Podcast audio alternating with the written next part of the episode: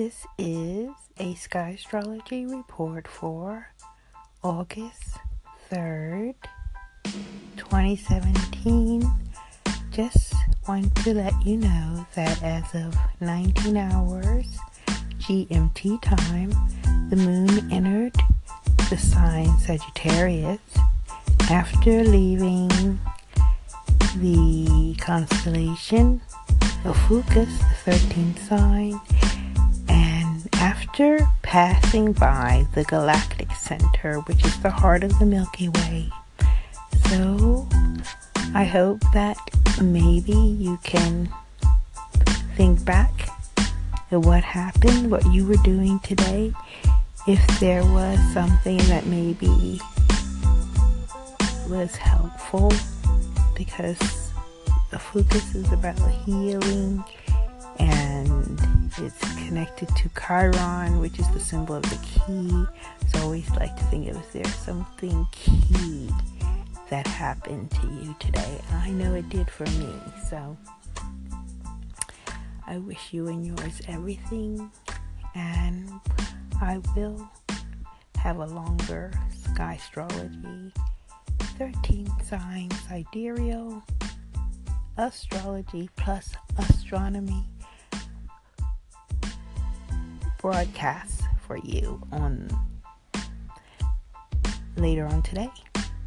Okay, thanks for listening. It's Chapeau Claudette, also known as Cloudette, because I love clouds and lightning. Greetings and happy Friday from Chapeau Claudette, also known as Claudette. I'm not going to tell you why. I hope that you already know. And for those of you who don't, please come back as I explain what I believe to be my reality and, of course, my fellow earthlings. It's sky astrology. It's what you with your eyes can see in the night sky and to become conscious of the fact that the planet has shifted or say our view of the sky has shifted or has the sky shifted. The main thing to remember is that there is a shift. And for those of you who are spiritually aware that there is a shift, for those of you are technically aware of the shift, you will understand what I mean by the shift.